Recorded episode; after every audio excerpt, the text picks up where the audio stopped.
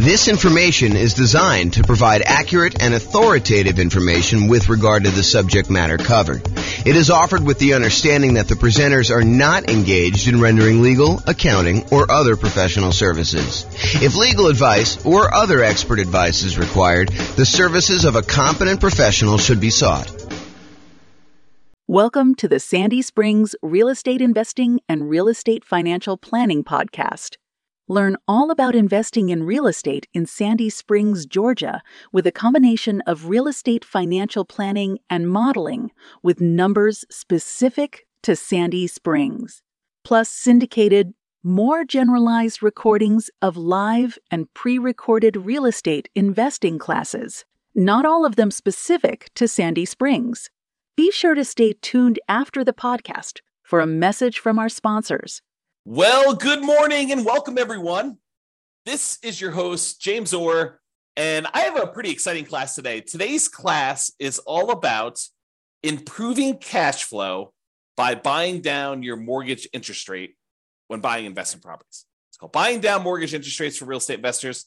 And uh, let's jump right into it because there's quite a bit to cover, and I want to make sure we get through it all. So, today we're going to be discussing primarily buying down your interest rate when buying a rental property.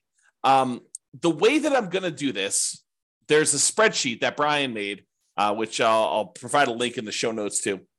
But I'll the the spreadsheet actually allows you to go contact your lender, get a bunch of the buy down rates that you can get from your lender, enter them in the spreadsheet, and it does a bunch of math for you, and then you can make a decision as to how far down, if any at all, that you want to buy down your interest rate. And that is the way that he does it is one way of calculating the return you'd get from buying down your interest rates. There is an alternative way of doing this, and that is to calculate the internal rate of return that you would get on that extra money that you'd spend buying down the interest rate. And arguably, some people, including me, might suggest doing it with an internal rate of return calculation. However, that's not what we're going to cover today. Um, and the way that we're going to do it today, I think is completely valid. I think it's just a slightly different way of looking at it and a probably easier way to understand than internal rate of return for most folks. Okay, so um, this can be a really good strategy for improving cash flow. And as you might see, one of the alternative strategies to this is, you know, you could take this extra money and decide to put it down as additional down payment instead of taking that money to buy down the interest rate. And in some cases, I would say most cases you would be better off buying down the interest rate. Um, and we will look at that math. Now, there may be a time factor component to that, where if you're only going to hold the property for a year or two or three or whatever you're going to do there, it may be better for you to not buy the not buy down the interest rate. Um, it may be better for you to put more down or to not put more down and just uh, deal with whatever negative cash flow or slightly less than ideal cash flow you'd get by not putting more down or buying down the interest rate. But that's something for you to decide. Because if you remember, I'll kind of tie this back into when we talked about achieving financial independence.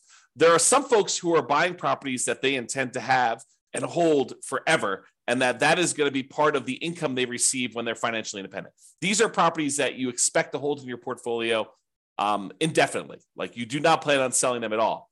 And then there are other properties where people would buy in order to get a really good return on, especially that early on that like excellent return you get, return on equity you get when you own a property for the first few years and your equity is relatively small because you're highly leveraged and you're able to get like almost like rocket booster type returns on that. Some people are going to buy properties to get those rocket booster type returns with the intention of trading them up for something else, you know, doing a 1031 exchange and buying something larger, or selling off those properties, paying all the expenses on them, you know, the capital gains, the depreciation recapture, um, you know the real estate commissions if you've got any of those going out and closing costs if you've got those going out and then take that money and then use that in order to stabilize your returns elsewhere whether that's investing in something else like stocks or bonds or taking that money and paying off existing loans. So depending on whether this is a property that you plan to hold forever in your portfolio or a property that you plan on holding for a short period of time and then doing something else with it you may or may not choose to buy down your interest rate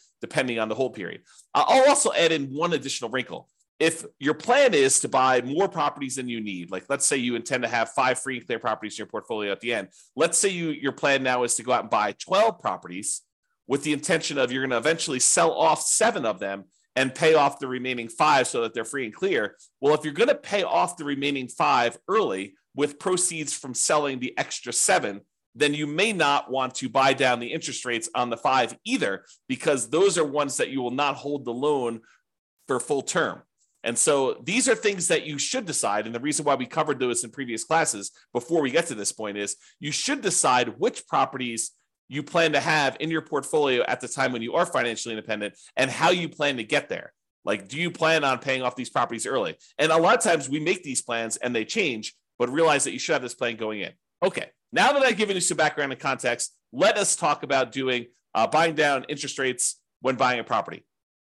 Today, we're going to focus in on buying down the interest rates when you are purchasing a property. And specifically, I am not going to talk about buying down the interest rates when you do some type of cash out refinance on a property or when you do some type of cash in refinance on a property where you actually put more money into the deal and refinance your property at the same time in order to get you know shorter loan term or um, lower monthly payments or to get a better interest rate. So we're not talking about cash out refinances. We're not talking about cash in refinances. We're not talking about doing a rate and term refinance where we're refinancing the rate on the loan and or the term on the loan. And we're definitely not talking about recasting a loan where you have a lump sum of money and you want to reduce the payment on your existing loan without changing the other terms of the loan. You just want to kind of like put a, you know make a, a ten thousand dollar additional payment on your property and reduce the monthly payment by whatever it is fifty bucks, hundred bucks, somewhere in that ballpark, depending on how much time you've got left on the loan. But we're not talking about that either. This is specifically buying down your interest rate when purchasing a property. Okay, big picture. When you go to get a loan, the interest rate you get on the loan can be changed by how much you either pay and give to the lender or how much the lender gives you as a credit to take a higher interest rate. So you can voluntarily take a higher interest rate and have the lender give you a credit to help cover closing costs. So you go to a lender and you tell them, hey, look, I'm thinking about getting a loan. They tell you, okay, the rate right now, if you don't pay any points at all, is going to be zero. It's going to, I'm sorry, it's going to be 7%. Zero points in, 7% loan. However, if you are willing to take 7.25 as your interest rate, we will give you $3,000 or $5,000 or $8,000, whatever it is, um, as a credit that you can use to cover some of your closing costs. Or you can give us some money and we will give you a lower interest rate. If you sort of like give us $5,000 in advance, we will, instead of giving you 7% of your loan, we'll give you 6.75 as an example. So it can work both ways. You can pay money in order to have your rate lowered, or you can receive money as a credit from the lender in order to take a higher rate. Now, the money you receive is not able to be used for down payment. Down payment is completely different. The money you receive can only be used to cover like closing costs, not down payments. Okay. Okay. Now, when we're discussing this, for the sake of this class, the change in the interest rate we're talking about is for the life of the loan. Okay. There are other loan programs where you could go in and the lender will say, "I'll give you a uh, you know a two one buy down type of loan, where for the first year you get a really low interest rate. For the next year you get a slightly higher interest rate, but still lower than what it would normally be. And in year three you're getting your normal interest rate. You can have a seller. A lot of times it's a builder um, paying a lender in order to buy down the interest rate for you for a period of time, like a temporary lower interest rate. That is not what we're discussing here in this class. This class, we're talking about you paying a fee to the lender, and in exchange, the lender is lowering the interest rate for the life of the loan. So if you were going to get a 7% loan, now you're able to get 6.875, and that lasts for 30 years, or lasts for 30 years, or until you pay off the loan. So you can pay off the loan organically over that 30 year period if it's a 30 year loan. Or if you make extra payments on it, it could get paid off sooner. So that interest rate would only last until the loan is paid off, you making extra payments.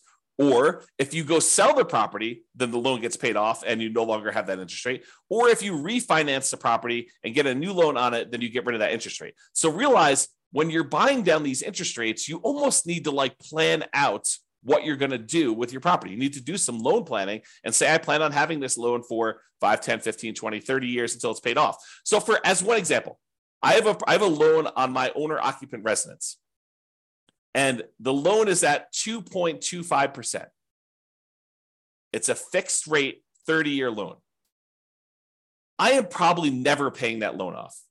The loan is at such a low interest rate that I would rather have that money sitting in CDs or buy another free and clear rental property instead of paying off the loan on my owner occupant property. But it helps to know when you get a loan how long you're going to have that. Okay. Now, there are other things you could do where you get these short term interest rates, which we talked about, like that lower payment for the first two years. Again, we are not discussing those. Okay. So I mentioned the word point. What is a point when you hear a lender say a point? Like you may hear them say, look, you know, your interest rate is, uh, you know, 7% with one point, or 6.5% with one point, or 6.5% with two points. A point is money that you pay to a lender upfront to get the mortgage interest rate. It is non refundable, it is a fee that you pay to the lender in order to get an interest rate. And they can be positive where you pay the lender points, or they can be slightly, or they can be negative where the lender gives you a credit in order to do that. From the lender's perspective, it almost looks to them like money now instead of interest later. So they're like, look, you can pay me $5,000 now, and I will give you a lower interest rate so that I'll collect lo- less interest over time in exchange for a little bit of money up front. Now, one point is 1% of the loan amount. So if you're getting if you're buying like a $500,000 property and you're going to put 20% down as an example, that means you'd be putting um, uh, you'd be putting $100,000 down on a $500,000 properties. So you'd get a $400,000 loan. Then one point of a $400,000 loan is $4,000. And to be absolutely clear, this is not part of your down payment. Any points you pay are in addition to the down payment you need in order to get the loan. They're in addition to other closing costs you might have for getting the loan. And the points you pay are not part of your monthly payments. It's not like if you pay points, then those count as part of your monthly payment. Okay. Points are separate things you pay to a lender upfront. They're non-refundable that affect your interest rate on the loan. Okay, that's what points are. So let's talk about what par rate is. The par rate on a mortgage is the mortgage interest rate you'd get if you paid exactly zero points. You did not buy down the interest rate at all, and you did not receive a credit to accept the higher interest rate from the lender. The par rate is the interest rate you'd get if you didn't pay them any money and they didn't give you a credit to change the rate at all. Now, rarely does the par rate land on like one of these round interest rates. It's not like they're going to be the par rate is 6.00% or the par rate is 6.5 or the par rate is 7.00. Rarely do they end up on one of those sort of like really round numbers. They're usually like, you know, 6.531 or 6 seven four four or six point one two two. Like they they end up being in these like weird spots. So in most cases, when a lender is giving you a quote for kind of like what par would be, they will tell you, you know, par is about 6.5 and you're getting a $200 credit, like a really small credit. Or, you know, par is 6.5 and you have to pay $250 in order to get that rate. Like, so the par rate might have been a little bit higher than 6.5 or a little bit lower than 6.5, but they'll tell you, you know, you're getting a 6.5 rate and you got to pay us, you know, 0.01% of a point or 0.01 points or 0.1 points or like they're, they're not usually even and equal like that. So you'll usually end up paying a little bit more to buy down the rate or a little bit less to get a credit in order to get at that round interest rate. So par rate is not usually on an even number. Now be careful when you ask a lender, hey, what's the rate you're giving me? Be careful that you understand what the terms of that rate are. And what I mean by that is some lenders will automatically default to giving you a rate with one point.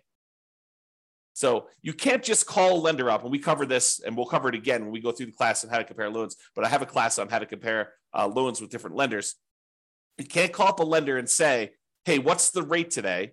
because one lender may automatically assume that all of the rates they quote are with one point, and another lender may automatically assume that the rate they want to quote you is the one where you get the smallest credit.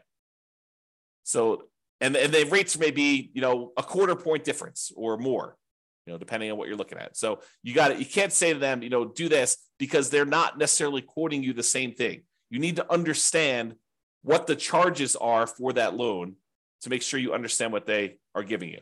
So when you call them up, say, you know, what is the rate?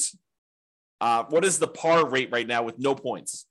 And uh, believe me, sometimes you need to clarify with them that that's what you want because they will still sometimes give you the wrong one. So oftentimes it's better to get the sheet showing what the buy downs are and what the credits are. And so you can figure out your own par rate to make sure you understand that they're giving you something that you can compare to someone else. Okay.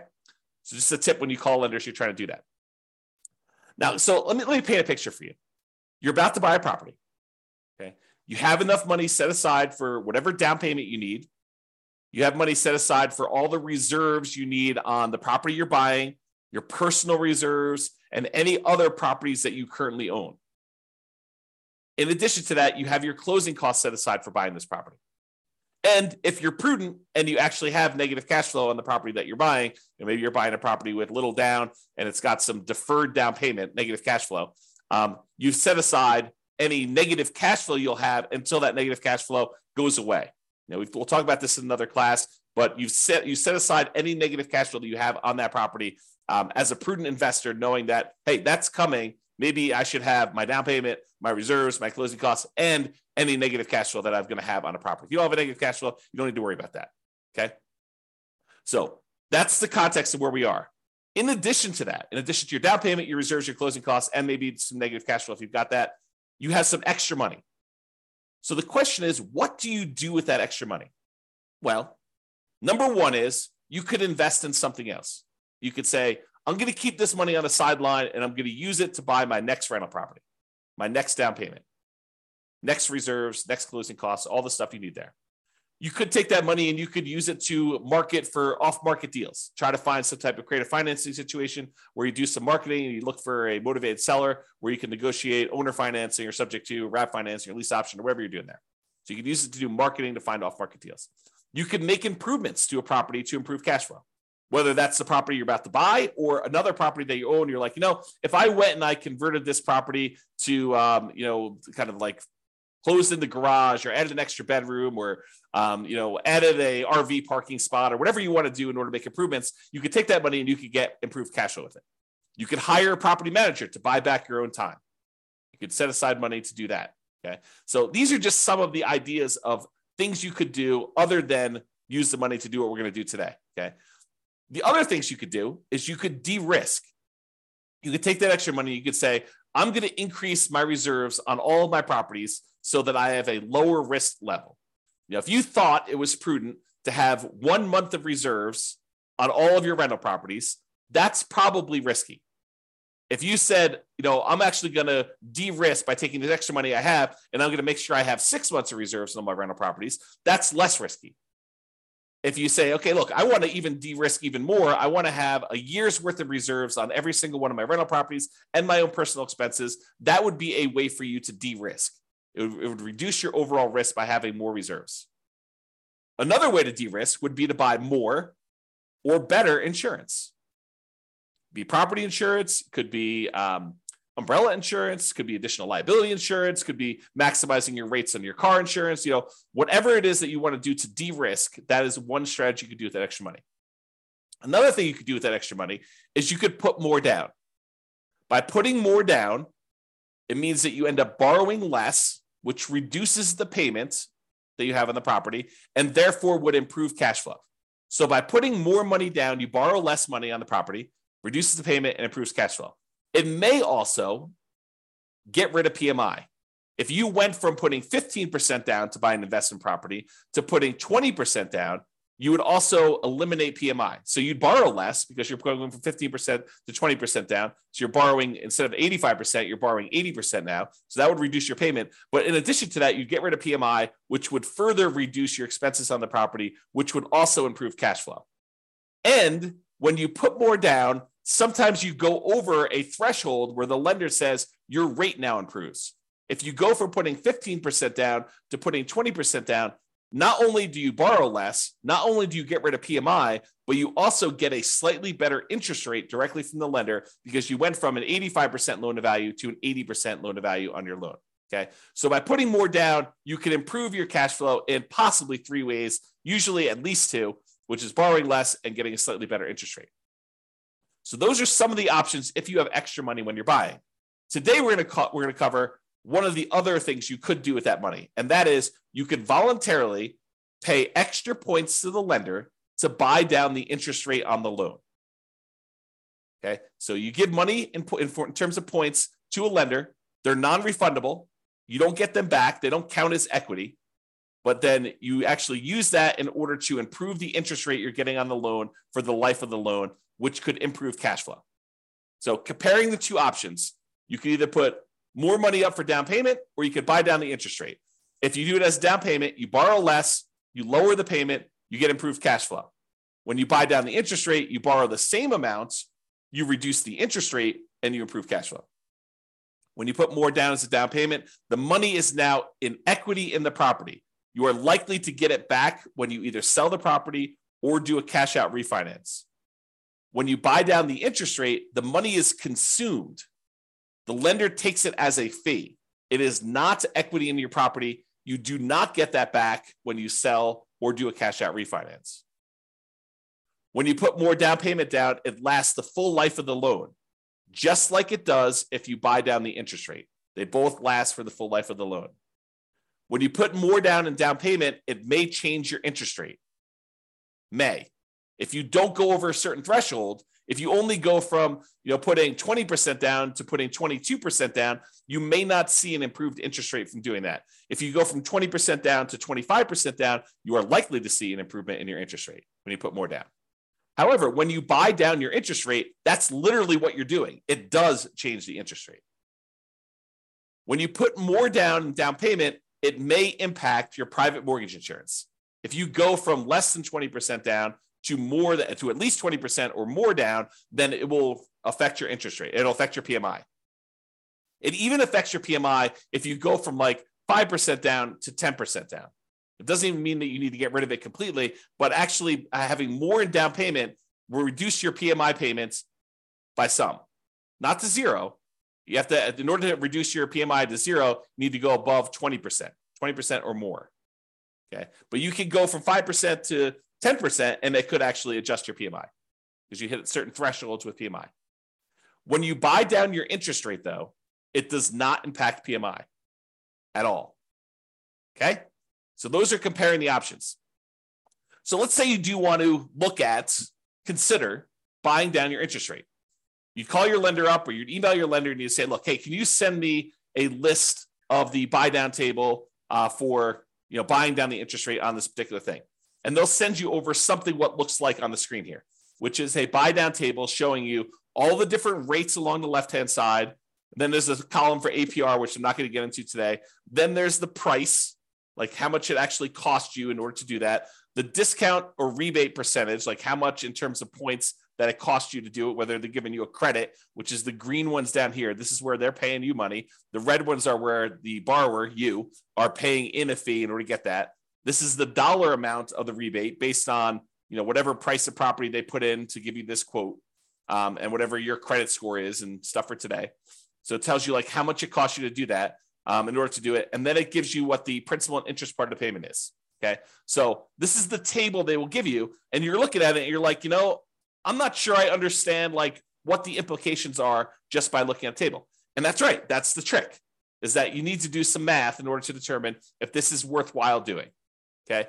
So then what we do is we take the spreadsheet that your lender, you take the, the data that your lender gave you and you plug the numbers into the spreadsheet. You Brian Williams buy down calculator version 3.01 is what we're using here today. And you're going to enter in your loan amount, the purchase price of the property you're buying, the loan length, for example, 30, 30 years, the par rate. And, we, and if you don't know the par rate, there's a little calculator on the spreadsheet for helping you calculate what the par rate will be. If they only have like, like for example, on this one, the par rate wasn't even, it was probably somewhere between 6.5 and 6.625 as you can see, one way there's a little bit of a fee, and the other way there's a little bit of credit. So it's between these two numbers. So the uh, spreadsheet will help you calculate what the exact par rate is.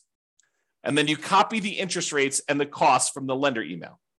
So it looks something like this.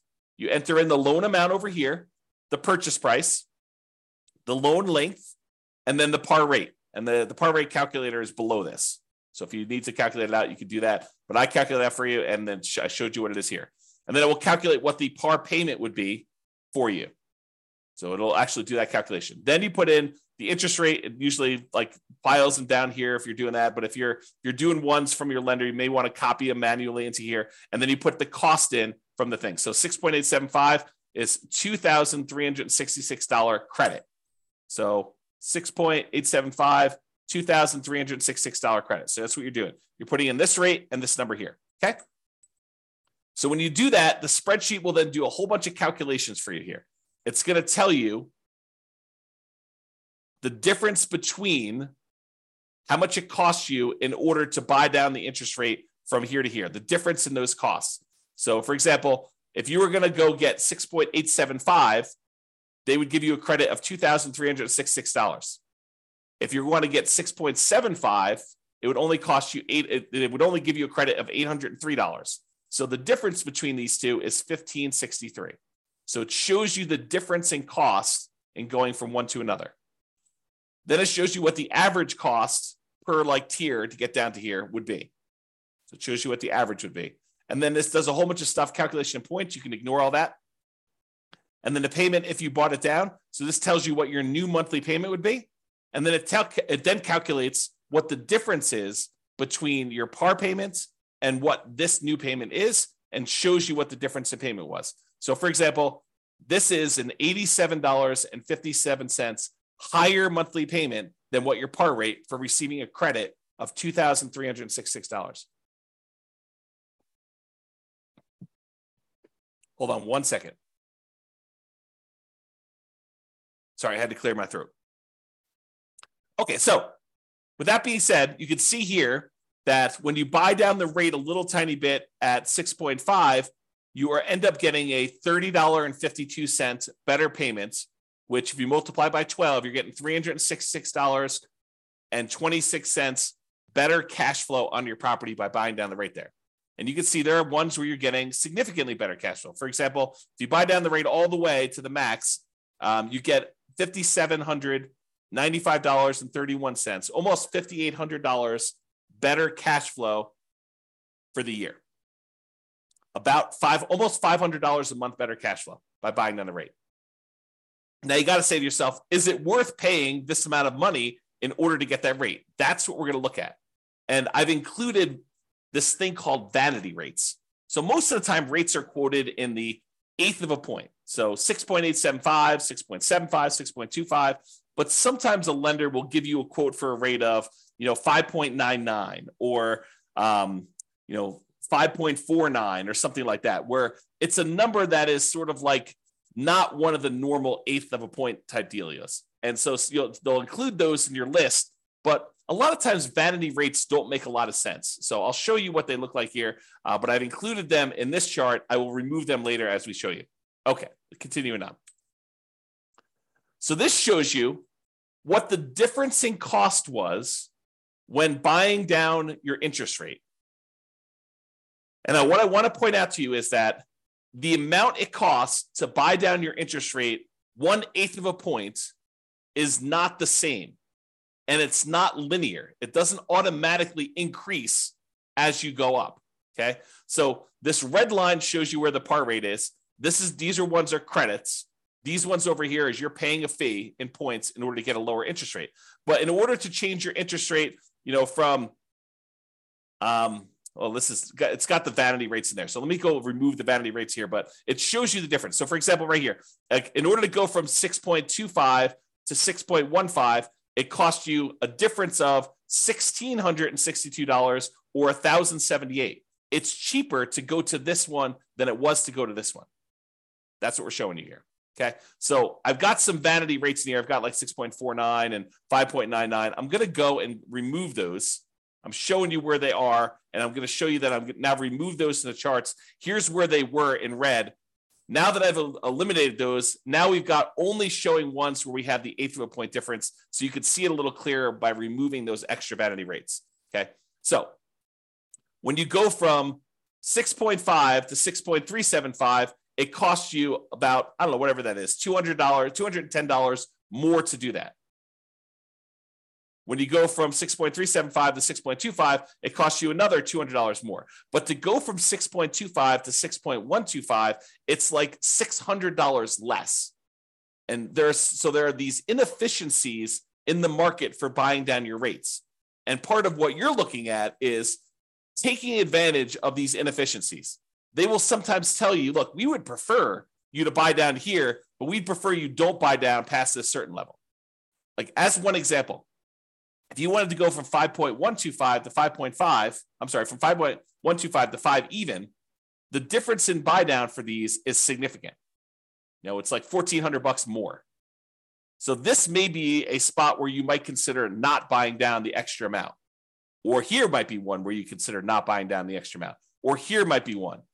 You can see whenever it goes and it gets more expensive to buy down to the next level, you got to wonder is it worth it doing that for me? And we're going to do some additional math and I'll show you that. But realize that they change. It's not uniformly one price to buy down to the next lowest interest rate tier. Okay. Same table before. I've just now eliminated the vanity rates. Not going to go over this. I already went over it again. Now, one of the things we're looking at is the average cost per incremental interest rate. And you can look at these and you can see that, you know, ignoring the ones that are credits, if we start looking at the ones that are actual buy downs, you can see that they sort of like increase a little bit, then they decrease a little bit, and then they start increasing again. So if you were thinking about where you might want to buy down, one of the things you could look at is where it actually starts to increase again. So you can look for these inefficiencies. And I'm going to zoom in and graph this out for you and show you this is the average cost per incremental improvement in mortgage interest rate, the average cost in order to buy down to that level. And this is to the left of here are the credits. So we're going to just ignore those unless you wanted to take a credit. But we're talking primarily about buying down the rate. And so you can see to go from 6.5 to 6.375, it's more expensive. To go from 6.375 to 6.25, it's slightly more expensive. Then it gets cheaper to go to 6.125. Then it gets the tiniest bit more expensive to go to 6%. Then it starts getting a little bit more expensive again to go to 5.875. So you could look at this and you could say to yourself, look, if I wanted to get a deal it might be the the kind of like best bargain to start to stop buying down the rate when the rates start getting increasingly more expensive. So this could be a good spot for you to consider. Now the decision is totally up to you. You don't have to buy down your rate at all. You could choose to take the par rate. You could choose to take a credit. But if you're thinking about I want to improve cash flow on my property, this is one way to do it. And then you got to wonder to yourself, is the extra money that I'm spending worthwhile investment? What's the return I'm getting on spending this extra money? And that's where we're headed with this. So now we're going to show you what the simple and compound rates of return are for spending this extra money. So these are all the different interest rates along the side here. You can't see them, but if you're on the spreadsheet, this is just spread over to the right of the spreadsheet there. And this goes and shows you what your simple interest rate would be after you've paid back the money to yourself for buying down the loan. So this shows you that once you paid yourself back the money in order to get the um, buy down itself, then you're earning, you know, in this case, 33.6% return on the extra money that you spent. Not bad in terms of simple interest. Now, if we take it and we look at this simple interest over a period of time, you could say after 10 years, including paying back on the initial amount that you borrowed, you know, this one would get you 23.6% return on any extra money you spent here. Now, most people are probably not using simple interest, although there are some times when you'd want to think about it that way. But most people are going to think in terms of compound interest. The money you're getting on the money that you invested over time from a while ago, um, you want to make sure you take into account that time impacts your return. And so compound interest does that. So in this case, you can look at what your return is over here from seeing different interest rates that you buy down to. And you can see that there's a lot of them, depending on how long out you go, where you get good returns on your money for doing that. So, for example, here's how you read this chart. If you got a, if you bought down your interest rate to 6%, you'd have earned over a 15 year period of time, you'd have earned 28% per year simple interest on the amount you spent to buy down the interest rate. So you got to ask yourself, you know, if I'm looking at other investments that I have that give me simple interest, what am I getting on those? And should I take this money and invest it by buying down my interest rate, knowing that this one is paying me 28% return? So you got to compare it to other things you could invest in. We already went over that list. Okay. So that's the simple interest one. Here's the compound interest one. If you decided to get, if you decided to look at what your compound interest rate return is over a 15 year period for buying down that loan to 6%, you'd be getting an 11.62% compounding rate of return by buying down that loan and getting your money back. So, is getting an 11.62% return on your money, a compounding annual return rate over a 15 year period of holding that loan for 15 years, is that a good return for you? And I think for a lot of folks, getting an 11%, essentially cash on cash return on investment from buying down the loan is a really good return. You know, where else are you getting an 11.62% 15 year term cash on cash return on that loan, on, on, a, on investment? That's why it's probably pretty compelling to do that. Now, the more you buy it down in general, looks like the lower the return you're getting. And the longer you hold it, the lower return you're getting after a peak. Okay. So there's like optimal parts here to do this, but that's the general rule. All right, more down. Sometimes putting more down will improve your interest rate and it will get rid of that PMI. So it'll improve your interest rate and get rid of your PMI. The spreadsheet does not take into account either of these things. It does not show the improved interest rate you get by putting more down, and it does not take into account that you will get rid of PMI. However, it does look at if you put more down and improve that payment by that much, which one's going to be better? Should you have put more down or should you have bought down the interest rate? It'll compare those. It'll show you the difference in cash flow each one would produce for you. And then it could tell you it would have been better for you to buy down the interest rate or it would have been better for you to put more down. So let's take a look at the difference between putting more down or putting or buying down the interest rate. Okay. So if you took the dollar amount that it cost you to buy down your interest rate to 6% and you use that as an extra down payment instead, your cash flow would be $1,729 per year better to buy down the mortgage interest rate. So this just shows you for each one of your rates how much better it would be or how much worse it would be. If it's negative, it would it means that it would be better for you to put more down. If it's actually positive, that means it would be better for you to actually have bought down the mortgage interest rate. And by how much? So it'd be $1,729 per year better for you to have bought down the interest rate if you bought it down to 6%. If you bought it down to 5%, it would have been $4,055 per year better for you to have bought down the interest rate. This just shows you what is going on there. Okay. And this number comes from this table. This is part of the spreadsheet, Brian's spreadsheet. So basically, it shows you what the payment would be um, if you use the cost to pay down the loan, to buy down the loan as a down payment instead. So it calculates what that would be. Then it shows you what the payment difference would be. Then it multiplies that by 12 to give you an annual difference in payment. And then it tells you some other calculations. So the annual difference in payments here is there. Okay. So it kind of gives you an idea of those numbers. All right, hold duration. In general, the longer you hold the property, the better off buying down your interest rate will be. You, you can't expect to spend money and then a year later pay off that loan and expect it to be profitable for you. You're going to end up, it's going to be ugly for you because you're going to spend all this extra money to buy down the rate, which you only got a benefit for for a year. But if you get that benefit for five years or 10 years or 15 years or 20 years or 30 years, it tends to be better if you do it that way. And so this table, part of Brian's spreadsheet, shows you how much better it would be by how long you hold it. Now, I need to talk to you about what's going on in this table because it's not just cash flow anymore. Up to this point, we've been primarily talking about how buying down your interest rate or putting more down have improved the cash flow on your property. Because when you buy down the interest rate, it actually improves um, how much your monthly payment is, which means your cash flow improves by that amount. Or when you put more down, it improves cash flow because you're borrowing less, although in some cases it improves your interest rate too and gets rid of PMI. Although in this case, we're only looking at the difference between borrowing less as to how it improves cash flow. So it does do that. However, when you buy down your interest rate, something else changes as well. If you remember the four areas of return you have when you buy rental properties, there's appreciation. The property that the property tends to go up in value over time. It doesn't matter how much you put down as to how much the property goes up or down in value. If you put 100% down, the property can still go up or down in value the same amount. If you put nothing down and you borrow 100%, doesn't matter. The property can go up in value that. Now, your return on how much you invested changes, but the dollar amount you're getting from appreciation stays the same. If the property goes up 3%, it doesn't matter if you put nothing down or you put everything down. Same thing holds true for your tax benefits. It doesn't matter if you put 100% down or nothing down, you still get the t- same depreciation benefit, tax benefits of owning that rental property.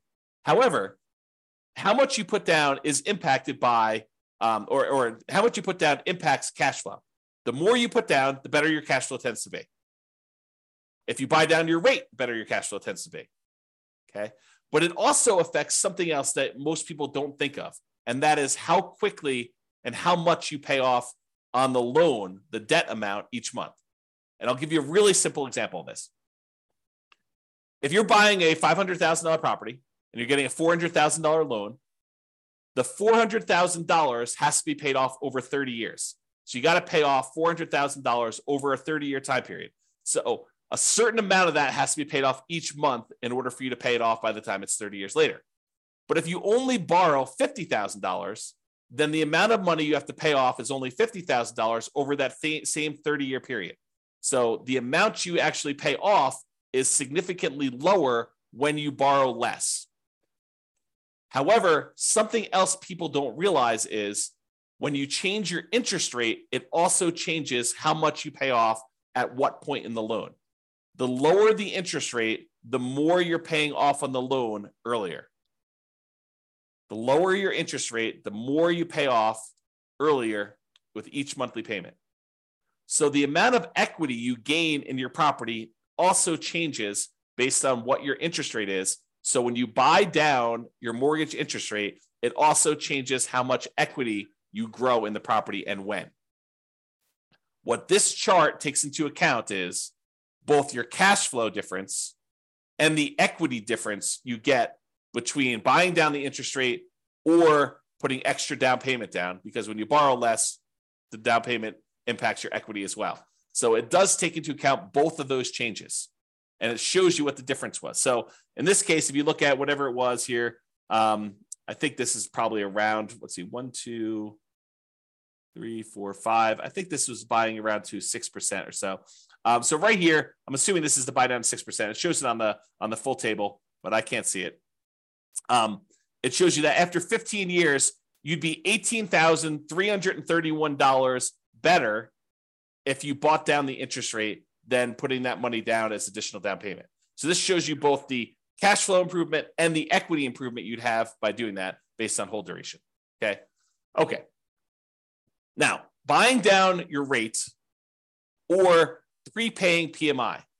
So let's say you're doing a, a, nomad strategy or a house hacker strategy where you're thinking to yourself, okay, I put 5% down. I've got a little bit of extra money. Should I buy down my mortgage interest rate or should I take that same amount of money and should I prepay PMI instead? You know, PMI is whatever it is, $250 a month. I could take $5,000 and I could get rid of that $250 a month.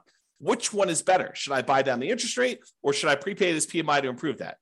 And I probably should do an entire class on how to compare these.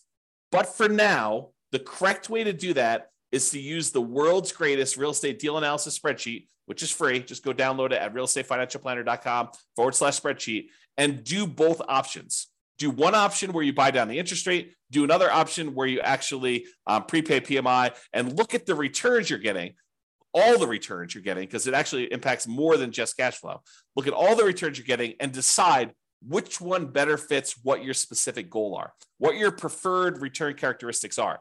Do you are you emphasizing and, and making your number one most important thing cash flow? Well, then you might want to look at cash flow. But if you're looking at what is my overall return, which a lot of folks are, then you may want to go look at which gives you a better overall return comparing those two different options. And that's the way to do it. Okay. All right. In conclusion, you can choose whether to receive a credit or to buy down your mortgage interest rate. That's your choice when you go to get your loan. It can be better to buy down mortgage interest rates than to use that same amount of money to put more down. It can be better for you to do that. So you should call your lender to get the buy down amounts and then use the spreadsheet to do some math to see what may be best for you in your specific situation. And if you need help with this, ask your lender and or your real estate agent. You know, it would help if you fill out your spreadsheet and you understood what you're trying to do. But if you need assistance, your lender should be able to answer questions about this and help you do it. Now, the decision is going to be yours. You understanding what return you're getting for buying down this rate from the spreadsheet, you need to decide hey, look, do I want to spend more money in order to get this perceived return on that extra money that I'm spending, thinking I'm going to hold the loan for that amount of time? Or do you want to not spend money and do that? I mean, it's up to you. So realize that the decision is yours and it's really a decision about what type of return you want to get on that extra money. Maybe you decide you don't want to buy down at all. Maybe you say, look, I should just take this money and go buy another property. And instead of getting, you know, 11%, you know, additional cash on cash return on this, I can get a overall whatever it is in your marketplace, 30% overall return on my money when you include appreciation, debt pay down, depreciation, and cash flow on your money. Or maybe you're like, hey, look, cash flow is really important to me. It's, it's going to be what gets me to financial independence. I want to optimize for cash flow. And so I'm willing to spend money now in order to get a really good return on that money by buying down my rate and improving cash flow. It is your choice. All right. That's all I got for you. I hope you enjoyed this class. Um, I'll put a link to the spreadsheet in the show notes uh, for those of you that need that. And uh, feel free to use it to analyze your next buy down when you're purchasing a property. This has been James Orr. Have a great day, everybody. Bye bye for now. With home prices up, mortgage interest rates up, and rents up, but not quite enough to counteract the higher prices and interest rates. Cash flow on rental properties in Sandy Springs is harder than ever. Book a call with the Real Estate Financial Planner to apply our proprietary 88 strategies to improve cash flow on your rentals. See the show notes for a link to schedule your call and improve your cash flow today. If you're a real estate agent, lender, or professional in Sandy Springs that wants to help our real estate investor listeners, consider reaching out to learn about collaboration opportunities with this podcast. We'd love to add more value to our listeners by having you assist our investors buy, sell, and finance their real estate investments. See the show notes to schedule a call to discuss collaboration opportunities.